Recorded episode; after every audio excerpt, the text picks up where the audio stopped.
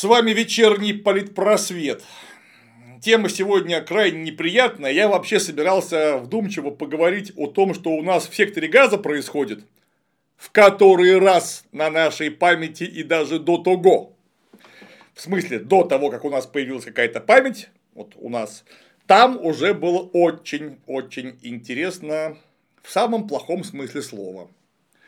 Однако, вот вы понимаете, не выходит каменный цветок совершенно, потому что, потому что самые нехорошие симптомы имеют место быть. И симптомы эти ниже следующие. Как вы могли, наверное, узнать из новостных лент, кто-то умный или не очень умный распространил вброс что в международный аэропорт Махачкалы прибывает рейс с беженцами из Израиля. Махачкала это в Дагестане. Дагестан это республика с большим представительством мусульман. А в этот момент вдруг выяснилось, что мусульмане не любят евреев. И едва не дошло до еврейских погромов, потому что, во-первых, толпа в тысячи человек ломанулась на взлетную площадку, на взлетную э, полосу, начала блокировать самолеты и посадку самолетов, и почему-то в этом аэропорту, вышибая двери, ведя себя натурально, нецензурно, начала проверять граждан на предмет принадлежности к еврейской национальности. А потом, или нет, не потом, до того, извините, пожалуйста, перепутал очередность событий в гостиницу, где авторы вброса сообщили, что есть еврейские беженцы, эти самые граждане, разозленные, да, ворвались и опять же принялись врываться в номера с целью проверки, а нет ли тут евреев. Каким-то чудом никто по-настоящему не пострадал. Потом вроде как все успокоилось, и все э, разошлись, после серьезного внушения, которое все-таки через некоторое время было сделано органами охраны правопорядка. И никого не наказали. Замечательно. И вот начнем прямо с самого-самого-самого конца. У нас вдруг выяснилось, что можно заводить частную армию наемников, хотя это прямо запрещено законом можно направить танки на Москву и убить 15 человек, действующих военнослужащих э, вооруженных сил Российской Федерации. И ничего тебе за это не будет. Можно, можно перевести заключенного по факту за мелкое хулиганство в республику с, с ярко выраженной религиозной парадигмой во главе угла, где после перевода этого самого заключенного прямо там, в СИЗО, будет избивать ногами, кулаками и локтями сын главы данной республики. И за это получит республиканскую, а точнее республиканские награды. И тоже никому ничего за это не будет. Можно ворваться. Федеральный охраняемый объект стратегического назначения – начать блокировать его работу, набрасываться на граждан, и тоже почему-то тебе ничего за это не будет. При этом, если вдруг ты, например, Борис Кагарлицкий, признанный иноагентом в Российской Федерации, сообщишь, что, э, по твоему мнению, стратегический смысл удара по одному стратегическому уже объекту был ниже следующим, Тебя вот именно за это высказывание, за Чуприну поволокут в следственный изолятор, а потом под суд. Потому что ты что-то там нарушил и дискредитировал. Вам не кажется, что это явление несколько разновесные? Разновесные. Я уж не говорю про вполне конкретные дела за лайки, репосты и прочее. Вы знаете, вот когда я все это вот так вот сложил вместе, это и еще многое другое. Я данные горькие катаклизмы, печальные симптомы позволил себе назвать аббревиатурой ЛОЛ-П. лето окончательной ликвидации права. И тут же нам Марго Симонян сообщила всем, что, да господи боже мой, подумаешь право, если надо, это не скрижали Моисеевы, легко это можно отодвинуть. А, нет, и они идут лесом, точно. Право, вообще-то, это высшее достижение буржуазной демократии, без которой не была бы возможна ни сама буржуазная демократия, ни, более того, буржуазная революция. Эти неотъемлемые человеческие права записаны не где-нибудь, а в декларации ООН вообще-то. И вот эти вот права, а равно и обязанности, должны быть одинаковые для всех. Или забудьте навсегда про то, что такое правовое государство. Но как только у вас исчезает правовое государство, вы же понимаете, что все равно беззащитные перед отсутствием закона и произволом делаются. И если сегодня вы на коне и можете что-то там кому-то диктовать, вовсе не значит, что это самое на коне не закончится ровно завтра, ну или через год. И это может очень плохо закончиться. Поэтому Просто гораздо выгоднее всем вместе жить по писанному праву, одному, черт возьми, для всех, когда каждый гражданин гражданин только потому, что равен перед законом, и если у нас есть краснокожая паспортина, то уж извините, сын главы республики, глава республики, дворник и некий миллиардер – это всего лишь граждане с абсолютно симметрично одинаковым отношением к нему – административного, гражданского, уголовно-процессуального и так далее кодексов вместе с набором конкретных прав. Оно или так работает, или никак. Ну, хотелось бы, чтобы как-то, правда, но это был пункт один. А вот пункт два – это насчет оскорбленных чувств верующих.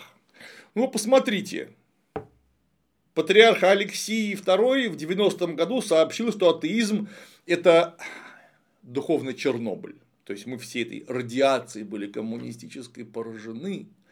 И скажите, пожалуйста, а сколько было националистических выступлений или религиозных выступлений за годы существования СССР? Ну вот конкретно до правления недоброй памяти предателя Меченого, Горбачева сколько. А, наверное, кроме восстания Хасана Израилова в Чечне в 1940-1944 году и вспомнить-то нечего. Восстания были антисоветские, были э, конкретно недовольные перегибами, были всякие, ну, кстати, немного. Если считать основную концентрацию он их в время гражданской войны непосредственно после, ну, не более, все равно не более 22-23. Э, так вот, где были эти самые националистические выступления? Где? Почти нигде. Ну вот 30 лет немножко скрепности, религиозного э, образования, религиозной пропаганды и довольно специфической экономической политики, когда масса людей живет у черты бедности, за чертой бедности или видит перспективы оказаться там. То есть испытывает постоянный стресс. И вуаля! Одновременно Российская Федерация, ну, благослови ее Бог и помилуй за это, и всяческого вспомоществования без всякого сарказма, Российская Федерация потому что подняла флаг всемирно-исторической борьбы с любыми проявлениями нацизма. А в это время у нее в тылу происходит что? Антисемитское выступление. Вот этот поворот. Вы понимаете, как это со стороны выглядит? Ну дальше ехать просто некуда. И тут же нам скажут, что это какие-то негодяи постарались, что это ну, цепсо, вбросила. И я, конечно, на 100% не знаю, вбросило или нет, но я охотно допускаю, что могло, и не только оно одно. Более того, очень может быть, что и в самом деле не оно одно, а какие-нибудь еще, знаете, э, дебилоподобные доброжелатели, которые без всяких денег по доброй воле могут что-нибудь такое отчебучить. Такое бывает, но Вы как себе видите страну в 21 веке, которая претендует на высокое звание 6-5 ВВП на планете Земля, высокотехнологичная, развитая, с образованием, культурой, наукой и собственным производством, чтобы там по какому-то писку какого-то козла тысячи людей выбежали на ну, практически без пяти минут еврейский погром,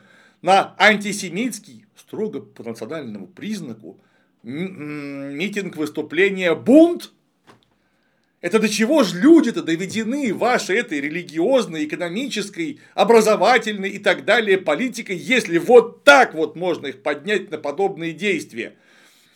Может, лучше это того, чтобы они и дальше получали те самые инъекции духовного Чернобыля.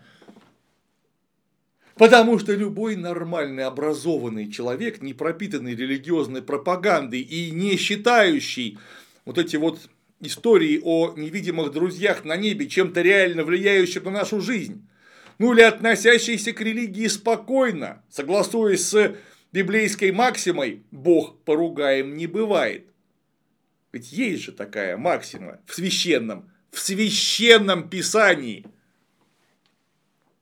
Вот любой нормальный человек знает, что это не евреи убивают мусульман.